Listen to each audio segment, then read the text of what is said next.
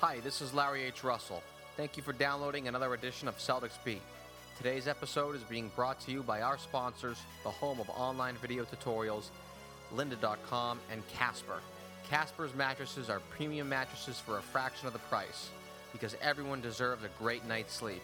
And to get $50 off any mattress purchase at casper.com, visit casper.com slash Celtics and enter promo code Celtics.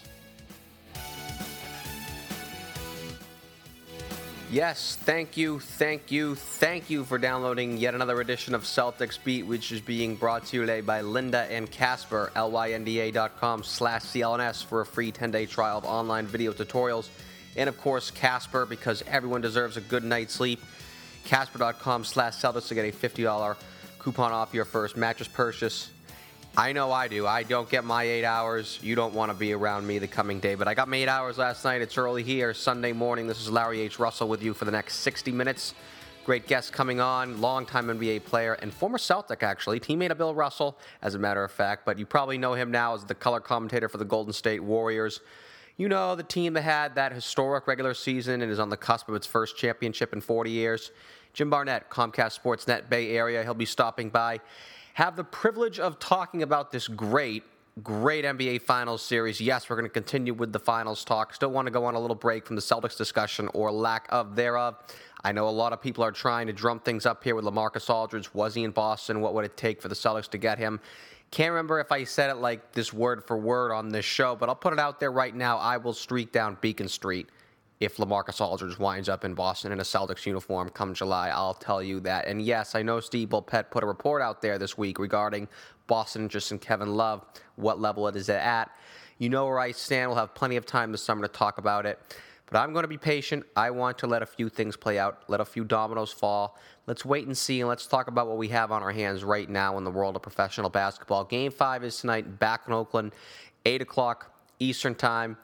You know, on this show last week, I completely butchered the discussion about this series as I'm still stuck in 2013 or 1985 for that matter, believing the NBA Finals is a 2 3 2 format. And I talked about the Warriors in six and how they'll try to win one of the three in Cleveland, likely that middle game, which they did game four before taking care of business back at the Oracle in game six. Well, that game six is in Cleveland. It's a 2 2 1 1 1, has been so since last year. Game five, the always crucial game five that goes back to the team with home court advantage. So that's tonight, as stated in Oakland. Boy, a lot has changed in a week here. After game one, many were beginning to have the discussion about the Warriors' place in NBA history. They had that incredible regular season, were ripping right through the playoffs. Then after the Irving injury, it looked like they'd roll right over the Cavs. Hasn't been the case, huh? And I'm not going to lie. I was ready to start that talk about the Warriors and where this year's team ranked amongst the best ever. I know we love having those kind of fun discussions, best team in NBA history. That's always been a fun topic of discussion with fans, with media. I know I enjoy it. So I may be teasing you a bit, but have patience. We'll definitely get into that a little later in the show. And of course, with Jim Barnett, CSN Bay Area. But last week was all NBA Finals, largely because we were coming off a phenomenal game one at the Kyrie Irving injury, LeBron's great game. Game two was that night. And that's when Cleveland really threw a monkey wrench in the Warriors' coronation party of sorts. Yeah, huh? Not, not quite, huh?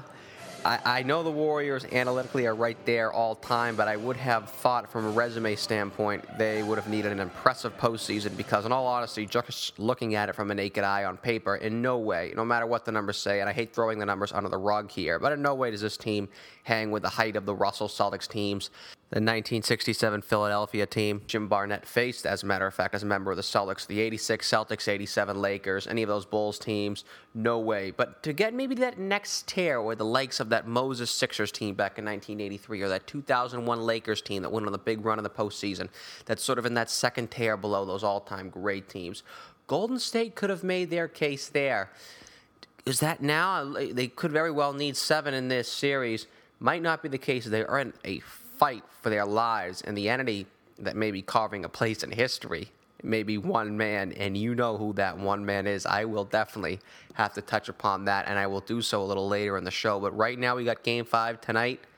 8 p.m. No 2-3-2 as I foolishly thought it was. Game five is back in California.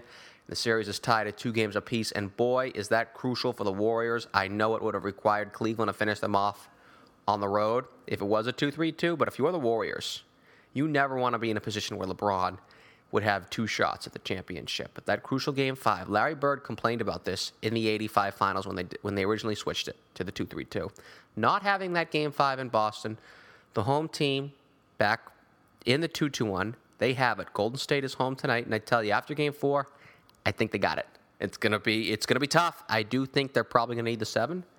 Even when Cleveland got the game three and LeBron was looking utterly unstoppable and Matt Dellavedova was giving Steph Curry all kinds of fits and Klay Thompson with his discuss, concussion issues, he's looked terrible. Despite all of that, I kept saying to myself, all the Warriors need is one. Just one in Cleveland, just one, and they got it.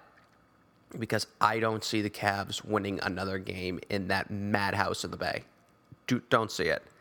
I feel now this series very well could go the distance. In fact, I expect it to, and that would be a treat to get LeBron versus one of the best teams in the post Jordan era in a do or die game, and I expect it. So you get really, you get the best player post Jordan against arguably the best team post Jordan. That could be a lot of fun if we get to that seventh, but I do expect it to go seven with whoever is at home holding serve. But yeah, this series is far less predictable than we originally thought. Just when we began thinking to ourselves, maybe Cleveland, maybe especially at home for a big game for the Warriors, they came out, they played. They played what I felt was their best game of the postseason, or at least best game in a while.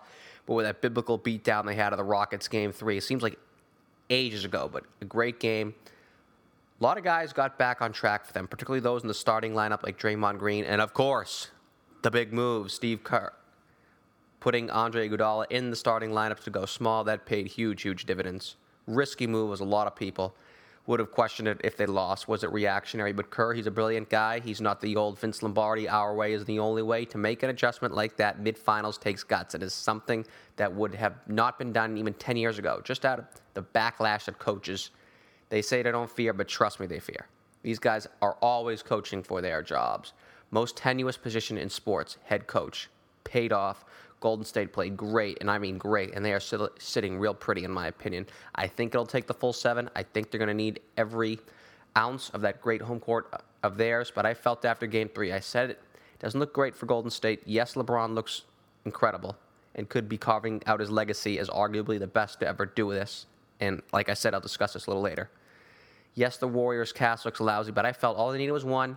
Even if they fell down 3 1 in the series, I felt it would not have been over because they could have tried again in game six, but they got that one. Game four, back on Thursday, and now head into tonight's action. Just take care of business at home, and the title should be theirs. I do believe they need the full seven, and I do believe that, quite frankly, whoever wins tonight will win the championship. But I like Golden State tonight. Need some time to get the title. But guess what?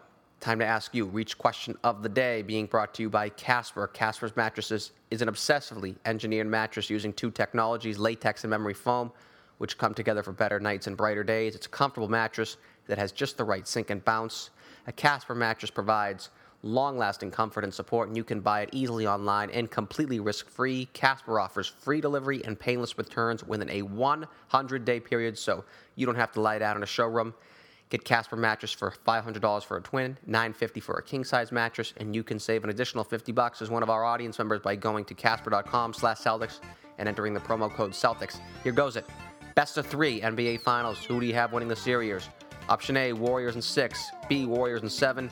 C, Cavs in six. D, Cavs in seven. Interested to hear what you think, and of course, very interested to hear what our guest thinks of the potential result of this series and what we have seen thus far. Golden State color commentator and analyst for Comcast Sports Net Bay Area and former NBA veteran Jim Barnett coming up.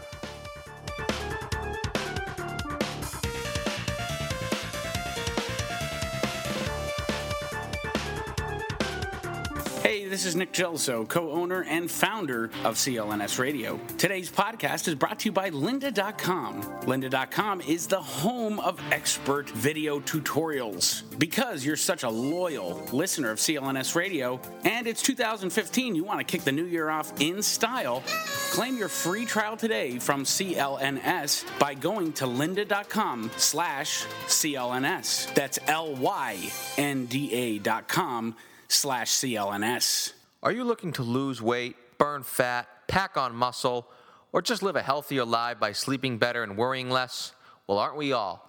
Unfortunately, we've spent years quibbling over phony studies, fad diets, and dangerous prescription drugs that have prevented us from living our lives to the fullest and have done more harm than good. But thankfully, science has prevailed, and we now know that there is no other way in achieving optimal health than by consuming what nature has to offer us in its purest form possible. Hi, I'm Larry H. Russell, host of Celtics Beat and critically acclaimed author of Fall of the Boston Celtics. And let me tell you about Dr. Ron's Ultra Pure Nutritionals. Dr. Ron supplements are 100% additive free, and best of all, they work. Dr. Ron's supplements are my personal go to for anything from post workout recovery to achieve optimal gains, all the way to stress management. So, if you're not getting the results you want from maddening forms of dieting and dealing with adverse side effects from other harmful drugs, remember one thing.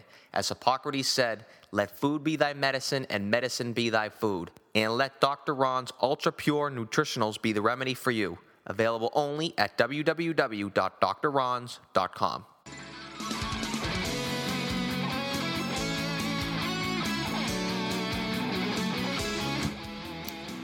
Well, we're back here on Celtics Beat, being brought to you today by Lynda and Casper. Also, you just heard my ad for Dr. Ron's Ultra Pure Nutritional. Dr. Ron released a new cartilage supplement recently after an array of research at Columbia Medical Center, which demonstrated that cartilage supplements aid dramatically in recovery, healing wounds, and normalizing the immune system. Going in for surgery, well, there are a few things worse than the healing process, right? However, supplementing with cartilage pre and post surgery and you'll likely experience some dramatic and beneficial differences. Obviously, yes, available only at drrons.com, and you can give them a jingle and mention Celtics to get a discount on any of your original purchases. Speaking of athletes and recovery, we got one right here, still going at it in the Bay Area, along with all the great analysis he provides. The people of Northern California, Jim Barnett, Golden State Warriors, color commentator, and studio analyst for the Comcast Sportsnet Bay Area also, longtime NBA veteran, our interview with Jim is being brought to you by Audible. Audible is a leading source of audiobooks online with over 180,000 downloadable titles to choose from. From nonfiction to fiction to periodicals, audiobooks are great to listen to wherever you are and whenever you want. And for our Celtics Beat audience members, Audible is offering your first audiobook for free to give you a chance to try out. For my money, one of my favorite sources going, log on to audiblepodcast.com slash Celtics, grab your free audiobook. That's audiblepodcast.com slash Celtics. And I personally cannot thank Audible enough for not just supporting this podcast, but for the service they do provide.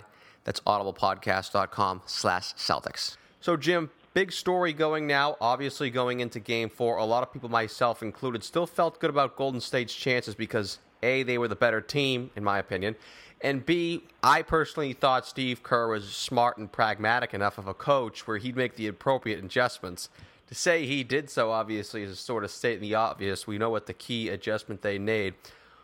Obviously, going small, how much of a factor is that going to play in these final two to three games of the series in your mind here? Well, I think it's everything because Cleveland had controlled the previous three games, the first three games of the series. The Warriors did win one in overtime. They it, it was amazing how the first two games went, both of them overtime. Cleveland could have come away from Oakland, California, with a 2-0 lead. The Warriors could have come away with a 2-0 lead. Those games were both up for grabs, but there's no question in anyone's mind that Cleveland controlled the pace. They controlled the tempo. At that time, they had the best player on the floor in LeBron James, who was averaging 40 points a game in those three games, and something had to change. The Warriors were getting very, very few fast break points, and, and that's not the way they play because – not only the fast break points that they get, but the speed, if they can get down the floor, even if they don't get a fast break point, the defense doesn't have time to get set, and then they move the ball, and that's when you get Thompson open for his threes, and Steph Curry gets open for his threes without having to work so hard. And so they went small, took a big risk, and it, it, it paid huge dividends for them, and I don't see them making any changes because they were the aggressors. It made them, it, I thought for the first time in the series – uh, Larry, that they met the challenge of Cleveland, and they met the middle toughness, and they met the aggressiveness head on. And they actually, I thought that's the game they controlled because of the, those uh, indicators. Yeah, I also sort of want to stick upon that in terms of the switch that they made because it seems that younger coaches, and I hate to sort of apply sweeping generalizations. Of course, that's what we do here in Boston. We've been noted for it the last, you know, 50 to 60 years of our existence. But in my opinion, it looks like these younger coaches are far more apt to making, you know, adjustments like that, or as opposed to, you know, the old school disciplinarians of back in the day, you know, it was Pat Riley, and of course, there was Red Auerbach, you know, our way or the highway, Vince Lombardi right. in football. I mean, how do you feel about that? I know you're very strong in terms of Steve Kerr, you know, talking about out of bounds plays. Is one of his biggest strengths his pragmatism? You know, I, I, I totally agree with what you're saying there about the old schools. And Steve, you know, you know, this wasn't his idea. This was didn't come from Alvin Gentry. It didn't come from one of his assistant coaches. It came from uh, a kid who used to be the video coordinator who um, travels with the team. He worked with Steve while Steve was a GM in um, in Phoenix, and he he brought it up at a dinner, and it didn't get too too many good reviews. And he brought he kept watching film, and it's three in the morning. He sent a text to Steve, and Steve said, "You know what? Let's try it." And I, I think it's really he's he's bold. He's willing to take a risk, um, and he felt there was a sense of urgency to do something different. And so they tried it, and of course it got off to a hor- horrendous start at seven nothing. They were getting killed on the boards. He called a timeout, but he stayed with it, and eventually, uh, you know, it, it worked for them. So would I say that he's pragmatic? Yeah, absolutely, very pragmatic. I think he's he's got his ego under control. Um, he'll listen to any kind of idea, and it, it, it to me it just changes series because now the the Warriors have home court advantage again. Yeah, and one final sort of point as I get on that, it's interesting too because you make a move like that, it doesn't work out. You get questioned like in the you know the media like crazy, and all of a sudden a move like that could be you know dubbed a panic move. You know, not right. going you know sticking to your guns. So you mentioned home court advantage because the Warriors do have it back. I got to admit, last week on the show, I completely butchered my prediction for the series because I completely forgot the finals switched back from a two-three-two back to the original two-two-one-one-one as it was right, back right. in the many days. Um, you know, I remember reading Larry Bird had a quote a long time ago. I think it was in one of the books he wrote, and he was infuriated back in 1985 how when they switched to the 2-3-2 originally, he didn't have Game Five back in Boston. He thought that played a really important factor as it allowed really the Lakers to return to Boston, needing just that one win. Do you think that's going to make any difference in this series? How important is it that Game Five tonight is in Oakland as opposed to being in Cleveland for the long three there? you know, if this had played out as it is, the first two games have been split. I would say Cleveland would have had a big edge if we were back to two three two. Okay, because then they go home for three games. My goodness, and if they win the first two there, they're up three one. Um, so you know, it's different. It's hard to project all that, but I all I all I can speak of, Larry, is just today and what it's like today. Um, you know, it's it's I, I like the two two one one one I don't, the travel's tough that way. You know, personally, as a personal level, I don't like that. But I, I just think it's more fair, and uh, I, I think it, I, th- I just think it's more fair to both teams uh, do it that way. They do all the other series that way. So, um, you know, I, I want to. Can I just digress for a moment? What you said about Pat Riley and uh, you know Phil Jackson, even. Yeah, you're right about the old school guys that they, you know, get it into the middle, go down. They, they most of those guys hate the three point line and they go against it. But you know, I, I'm not sure I'm. I'm not saying I like it because I don't like developing 6'10", 6'11 players who can't play with their back to the basket, have no inside moves, who want to develop three-point shots so they can go stand in the corner and wait for a point guard to dribble penetration and kick it out to them. I think it's boring basketball. The Warriors shoot a lot of threes, but it's not boring basketball. There's a lot of penetrations, a lot of different things going on. Um, but this league, if you're not, and that's what beat Memphis. I, I, that's what beat Memphis with the Warriors. They didn't have not have any three point shooting, and it cost them. You're not going to win with Zach Randolph and Marc Gasol any longer without help from the three point range. And I think that's what you brought out about old time coaches. They get a little stubborn, and you've got to get with today's players. It's like uh, music or anything else. You've got to grow with the times.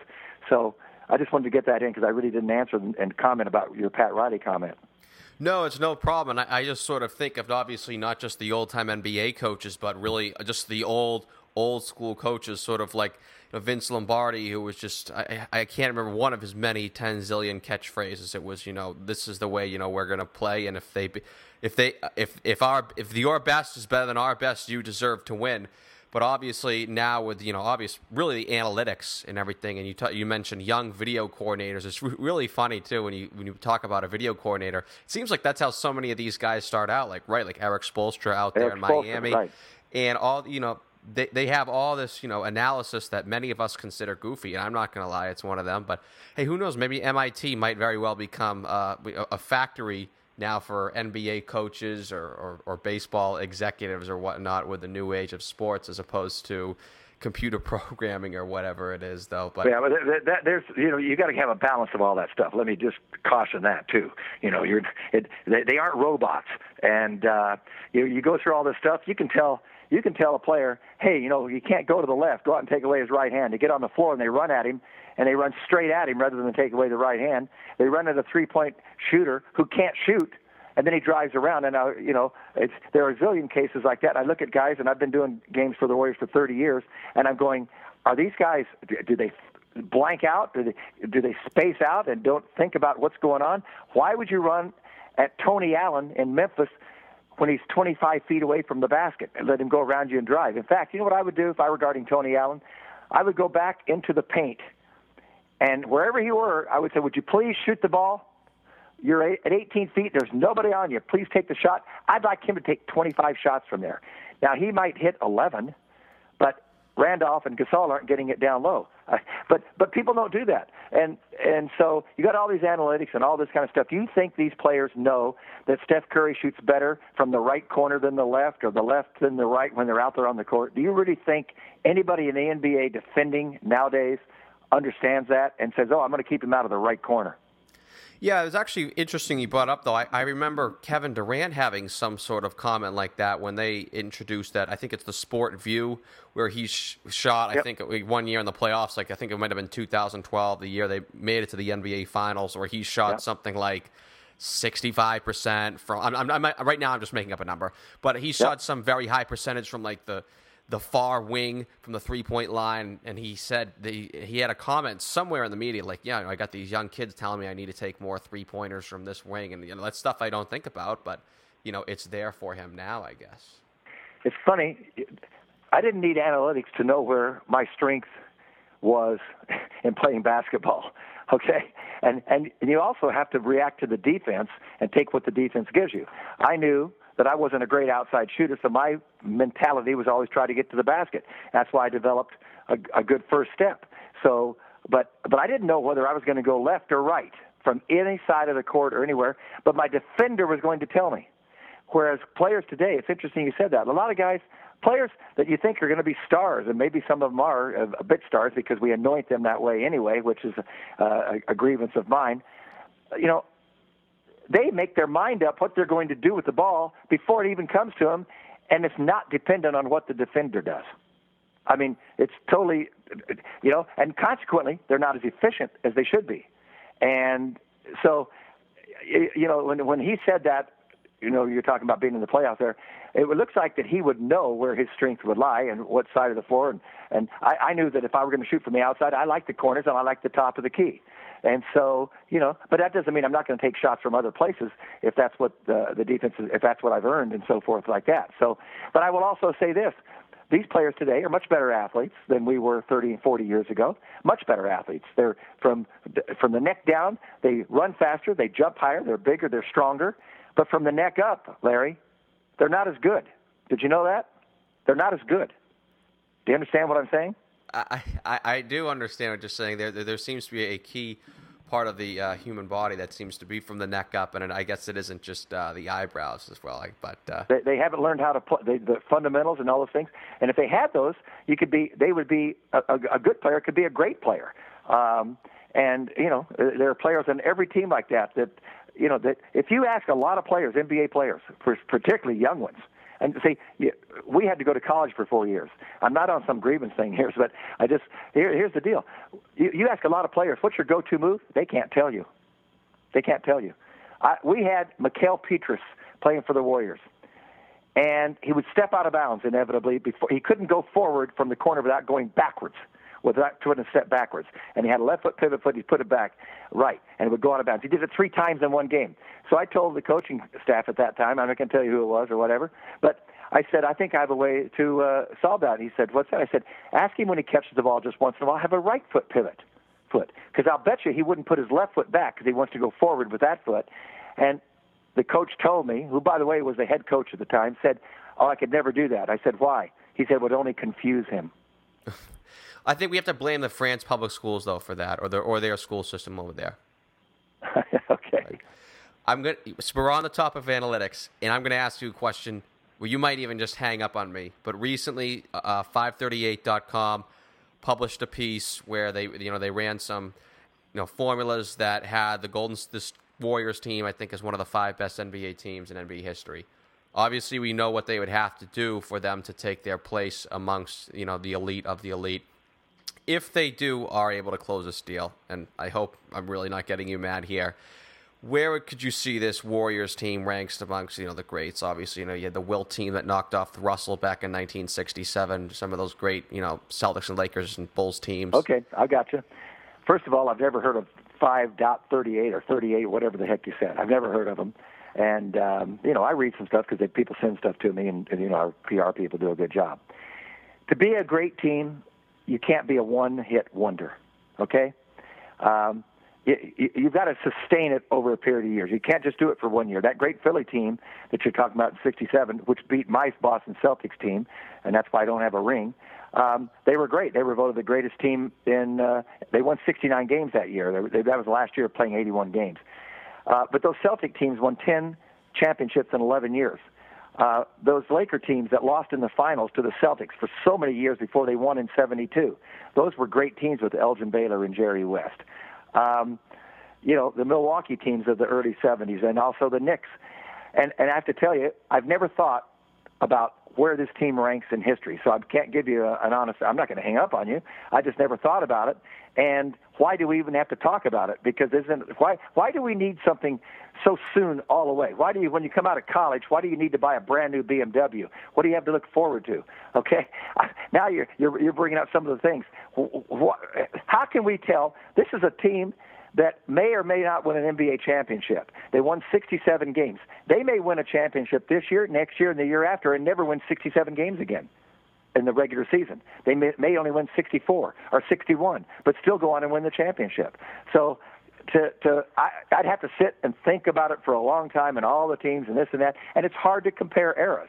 You know, there's no question, as I said before, these guys are better athletes. Do you think Jerry West, Oscar Robertson, Wilt Chamberlain, and Bill Russell could play in today's game if they were here? I would say so, absolutely. But you're I, damn you, right. You were, yeah. The, you're damn right. The great players could absolutely, but there would be some players in my era who couldn't play. They would be uh, too slow, and, and and they wouldn't do it. But there would be some that you would surprise the hell out of you because they can shoot the basketball. There have been a lot of great shooters around besides Steph Curry and Klay Thompson, and you know all these other other guys that you you, you talk about down the line there. Everybody wants to anoint it, it but it's our day. It's, it's our age. Everybody, you know, we're uh, we're generation NBA 3.0. You know, you want you, you it's I don't know. We, guys that I talk to you know, Al Attles, the, the the last coach that won an NBA championship for the Warriors, you know, he never ever compares players from today yesterday. You know, somebody asked me last week, LeBron James, who does he remind you of? And it's interesting because I just we I just saw him two nights ago in Cleveland. The gentleman I came up with, I said, you know, there's nobody like him. I said the only thing if you want to reach would be Oscar Robertson, size, strength, ability to get to any spot on the floor. Although Oscar was a much better shooter, than than uh, LeBron James. But they played, you know, they controlled the game. They controlled it. They controlled games, and uh, Oscar controlled games, and so did so does LeBron James. But I, I can't tell you where this team ranks because.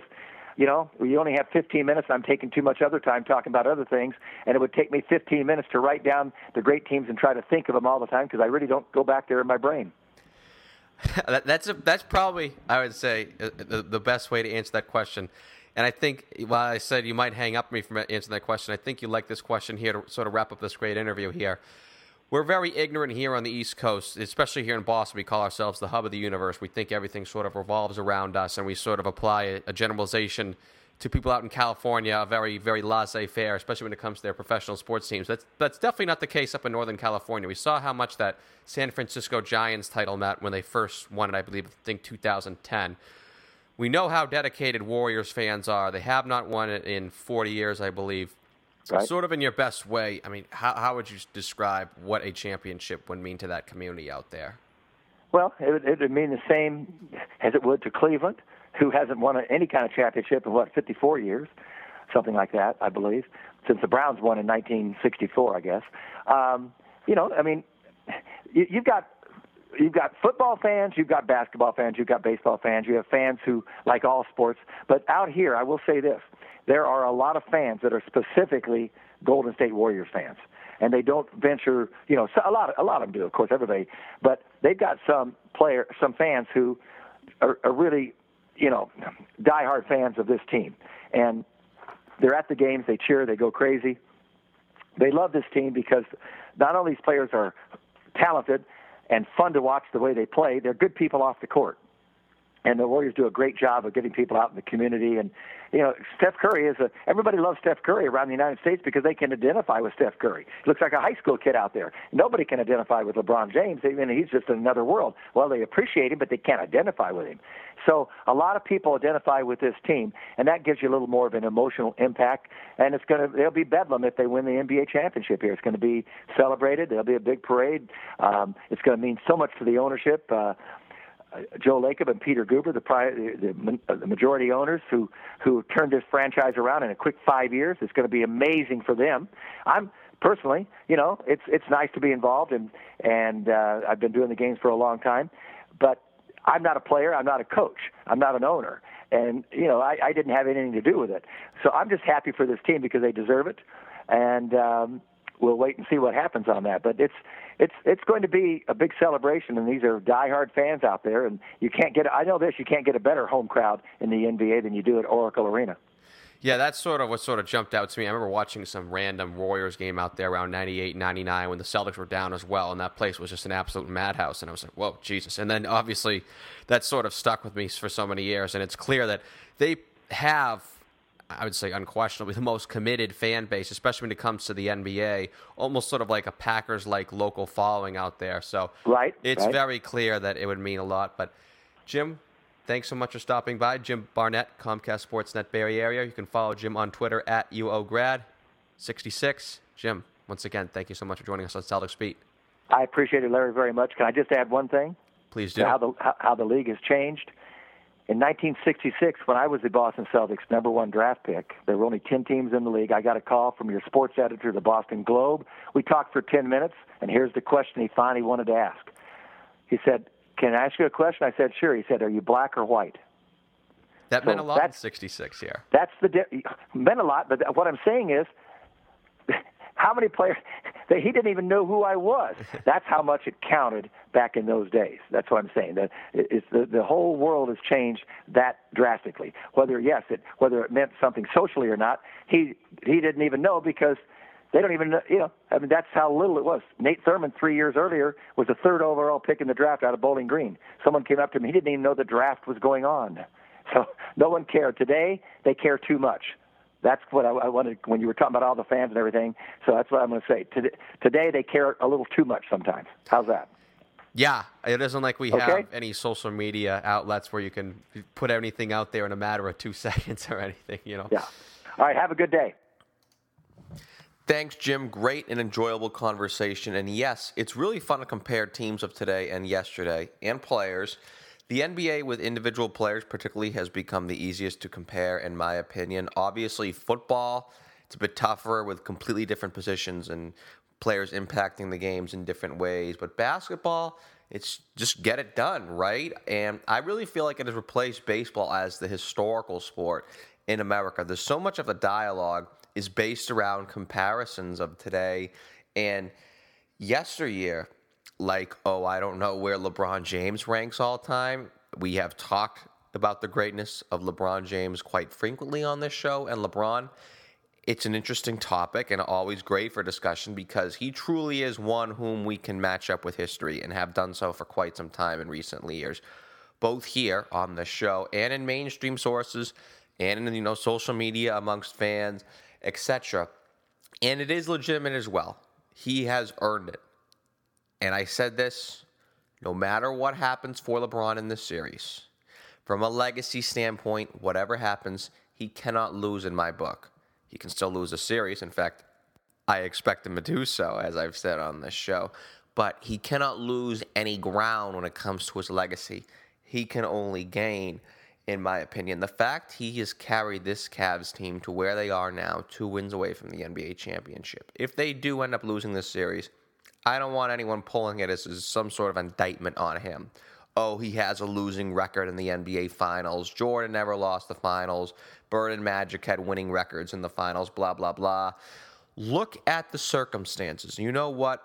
Screw looking at the circumstances because you'd have to be blind not to see them anyways. With this NBDL team that is around LeBron right now going up against an absolute powerhouse Warriors team that mowed down the vaunted Western Conference, mowed them down in the playoffs and in the regular season with 67 wins. Blew teams out all year, cruised through the playoffs.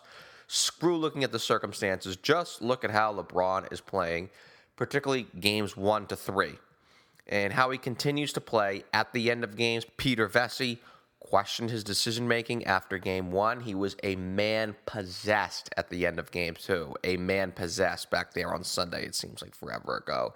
And the insane statistical lines he's putting up that just serves as a vacation of how well he's playing, how dominant he is. And I ask, and I asked this after game two.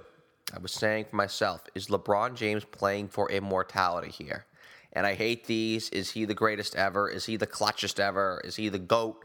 Whatever, these conversations, hot takes after certain series, let alone certain games that serve as these space filling discussions on TV shows to generate ratings. But but we can do this here. We can. And after game two, I seriously began to think that if by some miracle of miracles of miracles the Cavs win, likely due to LeBron playing as a basketball god would he then be in that pinnacle I've discussed that I believe is only occupied by Russell and Jordan and be someone who already have a legitimate case as the best to ever play the game of basketball?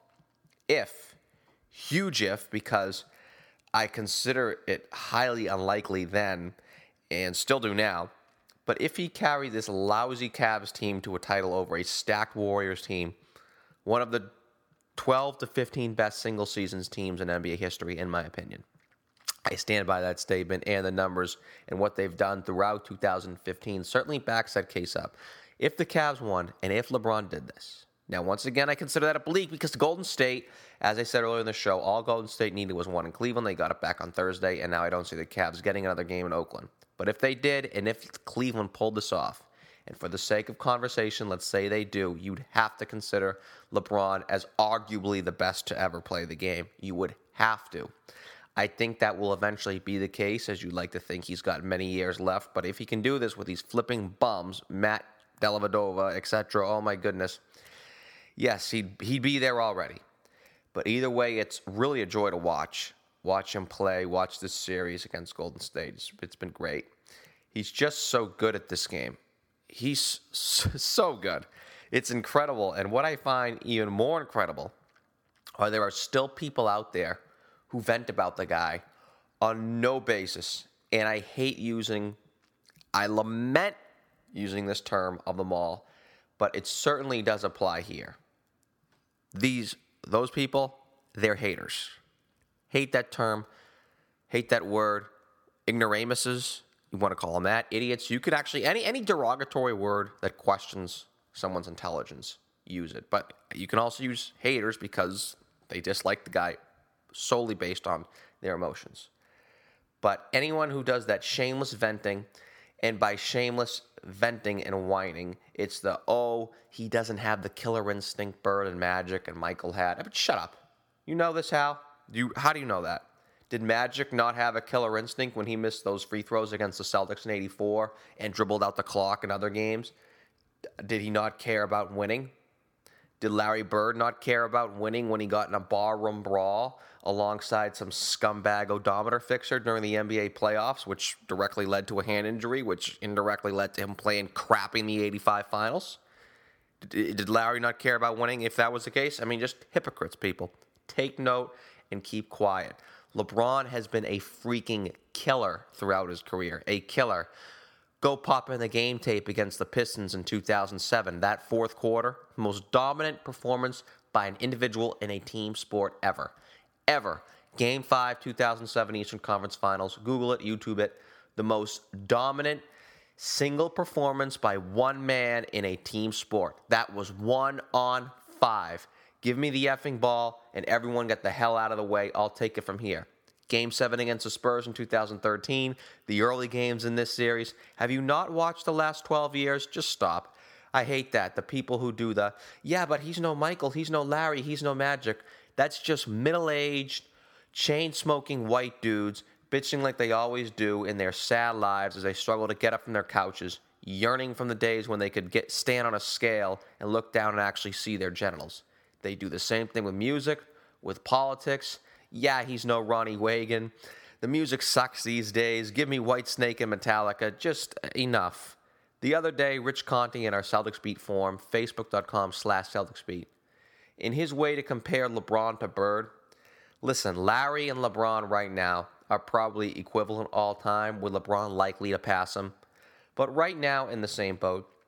But Rich made it seem like LeBron is just not close, which is hogwash, utter hogwash. And one of his arguments was that Larry and LeBron were vaguely equally defensively. Rich, come on, seriously? You petrify me if you believe that. You petrify me by ever letting you on this show again if you think that Bird is in the same stratosphere as LeBron defensively. And don't give me the reasoning as you did on the Facebook page. Well, Bird's best play was a defensive play, as you. I mean, seriously? Seriously with that? So Bill Mazeroski, a banjo hitting corner infielder, should be considered one of the great home run hitters of all time because of his shot heard around the world against the Yankees in the World Series? Really? Because that's the reasoning you just gave. Bird and Magic did not take another team's best offensive player. They never did. LeBron does all the time, guarding four positions as he did with the Heat back in 2012, one of the best defensive seasons by a wing ever, backed up by advanced numbers. You know, K.C. Jones never said, okay, Larry, we need you to give us your 30, 12, and 10, and then go lock down Dominique. That was McHale's job. I asked Dominique that personally, and you obviously watched the games back then. Neek told me specifically Kevin guarded him in his words, quote unquote, all the time. Same with Magic. He'd never take John Stockton. The Lakers used to stick him on, on offensively challenged big man like a Caldwell Jones and hide him, and they'll put, you know, Michael Cooper on the point guards if they had to. Magic didn't have to be a factor defensively. Bird, yeah, he made two second team all defense teams earlier in his career when he had at least a shred of mobility. But the Celtics, hey, I'm an honest guy. They cheated defensively. They cheated all the time. No team got away playing illegal defense more than the 80s Celtics. No team abused playing zone D when that was disallowed more than them. And Bird was very effective playing the passing lanes. And that's because he could leave his man and not and the refs would not call it. It's funny, you hear the complainers say, "Oh, LeBron gets all the calls." Just sort of ignoring how superstars throughout history, particularly the last 30 to 35 years, have always gotten the calls. We're talking about zone defenses here, and we do remember Michael Jordan not playing his man, which allowed him to steal that ball from Karl Malone in the first place in that infamous game where he hit the shot over Bryon Russell. That's how the Bulls, that's how Michael came up with the ball in the first place. Jordan playing his own, clear as day, sneaking up and swatting away from Malone when the Jazz had the lead with seconds to go. And when we talk about that, let's not bring up how many free throws the Celtics shot in game seven against the Lakers in 84. What was it, 54? Funny, you do not hear the complainers mention that when they say, oh, LeBron gets all the calls, and Magic and Michael and Larry, they just had to earn everything. That wasn't the case. I don't hear the yesteryear folks whine about Larry, Magic, and Michael never fouling out of a relevant game the second they point out LeBron only had one foul in game three. It's just irrational, irrational hate. Sorry to say, but you have got to call it like you see it. Point out the facts, and those are the facts. So I hate to sort of almost degrade some of the portions of Celtics fans for that matter, but I would be pretty careful crying conspiracy to aid LeBron James when you then have to come right back and accept the same case with Larry Bird and the Celtics, particularly in 1984, right? All you got to do is look at that box score in Game 7. Or Jordan, don't tell me he did not get the calls. For the love of God, that was excruciating at times in the 90s watching him. I mean, he, there's that. Getting that out there. I know there's been all sorts of columns and articles over the last nine days, well, over these last seven or eight years, actually declaring and arguing for and sadly against LeBron's greatness. But there are some things that have been missed. And I thought we discussed it here. Some things should be pointed out. It's only fair and it's only right because I tell you, I really cannot take it, middle aged white guy. I really can't take it. Your analysis of not just basketball, but life, your yearning for the 1980s, day in and day out, just stop. For the love of God, stop. It was 30 years ago now, and I hate saying it because it makes me feel old too, but stop. I know Gibbon covered this in Decline and Fall of the Roman Empire. We all have a tendency to believe the present stinks and the past was glorious, of course, the definitive history on the latter stages of the Western Roman Empire. Edward Gibbon's Decline and Fall of the Roman Empire, available as an audiobook, audiblepodcast.com slash Celtics. Grab your first free audiobook on us. But that statement that Gibbon made, and that was what, 120 years ago? It was back in the 1800s when he wrote that book, the, the volumes of that book. That statement, how we all believe yesterday to be superior to today, because we do remember the good and the fun, and we let that stick with us. I remember reading that when I was in high school, and I was I was reading Gibbon then, I was applying it to high school then. How back when I was in high school, all I could think of were those torturous days, counting down the seconds to 3 p.m. every day. How excruciating class after class after class and homework and cross country, running around like a chicken without a head for seven days a week. How miserable it was, and me saying, now 15 years from now, remember how badly this is. And do not look back at high school as fun. And thanks to Gibbon, I do not. I do not look back at high school as the glory days, as some people do, because I refuse to remember the good times in high school, even though there were other great times in high school. It was a lot of fun. But all I remember was all that work. There was too much of it. Same thing here. Let's, but in reverse, actually, let's appreciate yesterday, but do not hold it as a constant superior standard bearer to today and feel the NBA just it's just not what it used to be. Because, first off, this is a great product. And yes, the 1980s may be the golden age, but don't think because the NBA in the 80s was just unbelievable thing that everything else just stinks because it doesn't. This is a great product. And I'm and I would say as good as it has been since the 80s. I would say even better than the 90s. And LeBron, whether you like it or not, sadly I can't believe I have to say that, he is right there with Magic and Larry, guys. Right there. And yes, these games are just as good as they were throughout history. Maybe not as the top, top games in the 80s. Maybe no, you know, we miss the theme music, the, the old CBS and NBC themes. But everything else, I mean, if you don't feel that this is a great product, I don't know what to tell you. And please stop getting so defensive over your former favorite players. I know one of the Celtics blogs in particular, I won't mention which, after LeBron's game two and a great triple double, just started posting random videos of Bird and said, Oh, here's a great triple double in the finals against the Rockets in 86. I mean, you know, no one mentioned Larry and all this. Obviously, I did a few minutes ago, but all of a sudden Larry's name just started appearing like during the week because, you know, LeBron had a great game. It's, oh, let's post videos about Larry Bird. I mean, no, no one mentioned Larry in all this. But these days, after these games LeBron's had, where did Larry come from, anyways? Why in the world have I heard his name so frequently in these parts over this last week? Are we that obsessed with living up to our name, the hub of the universe here in Boston? Really? Does the world really revolve around Boston? Boston is in the NBA Finals. Geez, I don't know. Where does Larry Bird fit in all of this? Is that sort of our train of thought here? It's commenced bombardment of LeBron versus Larry articles. I know John Tomase had one posting of a 30 year old Larry Bird YouTube clips. Why, why is this? Why do us Bostonians get so defensive? And it's not even defensive because no one is attacking Larry Bird. I mean, he's, he's one of the best players. He's growing up. He's my favorite player ever. I used to argue consistently he was better than Michael Jordan until I finally said, "Oh yeah, I don't think I can argue that one anymore." But he's just randomly brought up here and held as the beacon of basketball players and the standard bearer for anyone. And even that, just refusing to give LeBron even a shred of positive analysis. I heard one media member in the local media obviously didn't want to give Le- James any credit after game two. Someone spun it into the Warriors lost game two. That just sounds ridiculous, guys. It really does. What did LeBron have? Like 39, 16, and 11 in game two? Really? And it was the Warriors they choked? I mean, come on. Because one is just, I guess, afraid of crediting LeBron James after years of making fools of themselves by analyzing LeBron and degrading him when one would dare compare, compare him to past grades by using the stupid, oh, he just isn't a winner line, which I can't stand. Because just there's nothing to that, in my opinion. It has no basis whatsoever, and it's not. They they don't apply it to LeBron. They sort of apply it everywhere.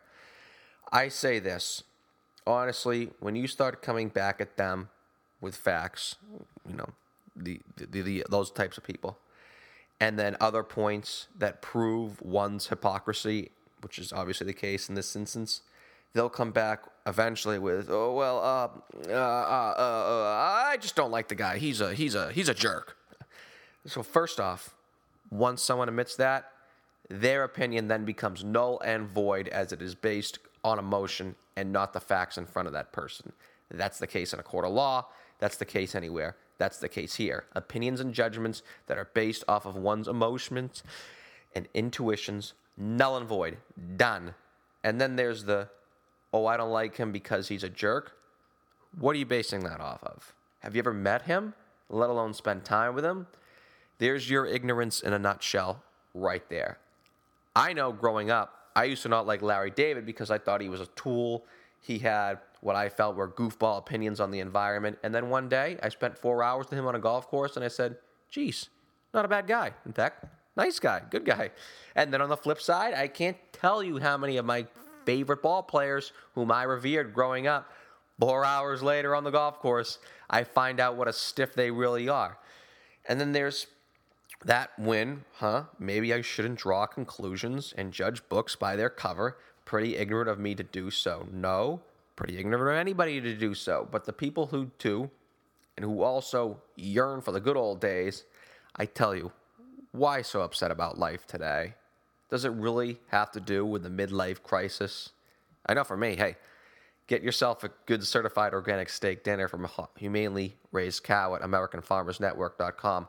For me, what beats a juicy steak? Steak and eggs, my favorite meal. Seriously, what beats it? I know others will mention something else, but that only lasts for a few moments. I like my enjoyment to be sustained, just like a good sustained NBA postseason here. I like enjoying the process and then living with its benefits as the rest of the day or days and months or years play out, not just immediate rushes. So please, life advice feel better about yourself, enjoy what's going on now, enjoy what can go on tomorrow, enjoy yesterday. I don't know. Stop smoking. Instead of a cigarette, put a healthy meal on your plate. Start being more reasonable with your capital. I don't know. I know that helped. But today, today is good. Trust me. Today is glorious. Back with Around the NBA in five to wrap up the show. This is Larry H. Russell back here again, and let me tell you a little something about me. I'm always reading a book, or three be it a revolutionary breakthrough on neuroscience such as Daniel Kahneman's Thinking Fast and Slow, or even a philosophical masterpiece like Plato's Republic, I'm always doing whatever means to soak up as much knowledge as I can about the world we live in. And we can't do that without literature. But not everyone finds it convenient to carry around all six volumes of the history of the decline and fall of the Roman Empire with them. But there's a solution. My good friends over at Audible.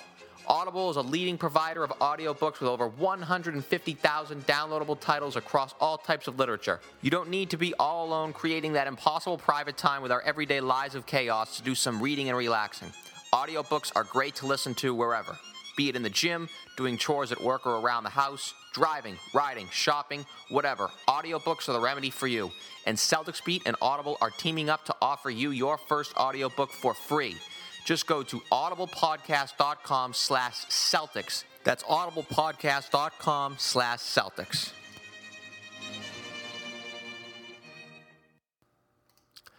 Around the NBA in 5 today is brought to you by AmericanFarmersNetwork.com. A consumer should know where their food comes from and the standards that sh- should be adhered to, and American Farmers Network meats are produced by the network of small family farmers who are committed to the most natural and compassionate approach to ranching. Their production standards go above and beyond even USDA regulations, and all of their certified organic beef is 100% grass fed, from poultry to pork and, of course, beef. AFN's family ranchers are committed to providing you most nutritious meat so you can live the healthy lifestyle in which you have a right to. So, what are you waiting for? Log on to AmericanFarmersNetwork.com and eat and live healthy today. We have our first trade. Ersan Ilyasova of the Bucks to Detroit for Caron Butler. Not much to this other than the fact it's our first trade of the NBA offseason, but is this a precursor to the departure of Greg Monroe? One would assume so, just based on the fact that the Pistons were willing to take on that much money. But considering Ilyasova has a bit more range, well, a lot more range than Greg Monroe, well, that's about it. It does look as if they are preparing for life without the Georgetown product. Obviously, if Ilyasova can be as effective as he was in his infamous contract run a few years ago, he'd play alongside Drummond a little better than Monroe did, as he'd give Detroit's offense far more spacing. But while it looks like a minor move, and technically it is, this very well could be the first domino of the offseason. And it does look as if Greg Monroe is moving on. And hey, Hopefully, we see the Celtics involved in that. But more Bucks news. Wow, the Bucks dominating the NBA's offseason. Water cooler talk thus far. In the mix for Tyson Chandler and Brook Lopez. I think Lopez is going to be quite a bargain. Well, he's going to get the max, but I say bargain because few are really talking about him, and he is an efficient seven foot center. Yes, he's had injury problems, the dreaded bad feet for a seven footer throughout his career, but on the court, he's a nitty on, the glass. There's no doubt about that. But other than that, he has not quite an unstoppable back to the basket game, but that next level, you know, right below it. There's no doubt about that. I mean, he's really been one of the best bigs in the league for a good portion of time. He's been one of the league leaders in efficiency. The issue, of course, health, but a gamble worth taking. Tyson Chandler, not sure, as I believe he's a bit more fit for a team closer to a championship, as he sort of was on Dallas last year, especially at his age with his miles. With the Bucks going after Lopez, knock yourself out, guys. Go for it. I think it's worth the roll of dice to get a young seven-footer who's proven to be one of the best in the league when he is on the court. Lakers news going way out west now. Kobe Bryant ready to resume basketball activities in a month. Pretty sad ending to a stellar career. Overrated, yes, still stellar career. I say overrated because there are many who believe he is a notch below Jordan and one of the 10 best basketball players of all time. Not even close. I proved that, that to be not to be the case in a column that ran on clnsradio.com back in March of 2013. Still in my archives if you want to look it up. I totally forgot Kobe was hurt. He's been such a non factor with these injuries. And it's still kind of sad to see him going with this Eric Dickerson route for that matter after signing that massive contract extension, I didn't even know of this injury. I don't even know what it is. You'd like to think this would be his last year coming up here in 2016. You'd hope because right now it looks pretty foolish seeing one of the better players in NBA history who had a career as long and as decorated as he did sputter, and I mean sputter to the finish line. This is far from John Elway walking into the sunset with two championships playing at a high level to finish off his career. From Kobe's end, this is pretty pathetic, actually. So we'll see how it goes. But right now, Kobe just doesn't look good. I mean, he looks terrible, in my opinion. And we'll stick with the Lakers to close this baby out. They seem pretty obsessed with Jahlil Okafor, as I would. I know center for the Lakers is one of the elite positions in sports, particularly historically, pretty much the equivalent of center field for the New York Yankees, and I'd be as obsessed with Okafor as they are. He does seem like a game changing center. I know the Wolves already have a decent big man, and Towns is very versatile, but Jesus, Okafor, while not Shaq or Duncan, does seem like he can develop into an elite big. And as you know, when you got that elite big man in place, everything just sort of falls into place from there. That's a massive, massive piece of the puzzle. Dominating big men throughout history have proven that once you get them, on your team, and you can pretty much chalk up 50 wins no matter whom you have. So the Lakers, they would get a major coup if they pulled that off. But that's going to do it for Around the NBA in 5, brought to you by AmericanFarmersNetwork.com. You know, I do cannot recommend their products enough. First off, they're delicious with a capital D.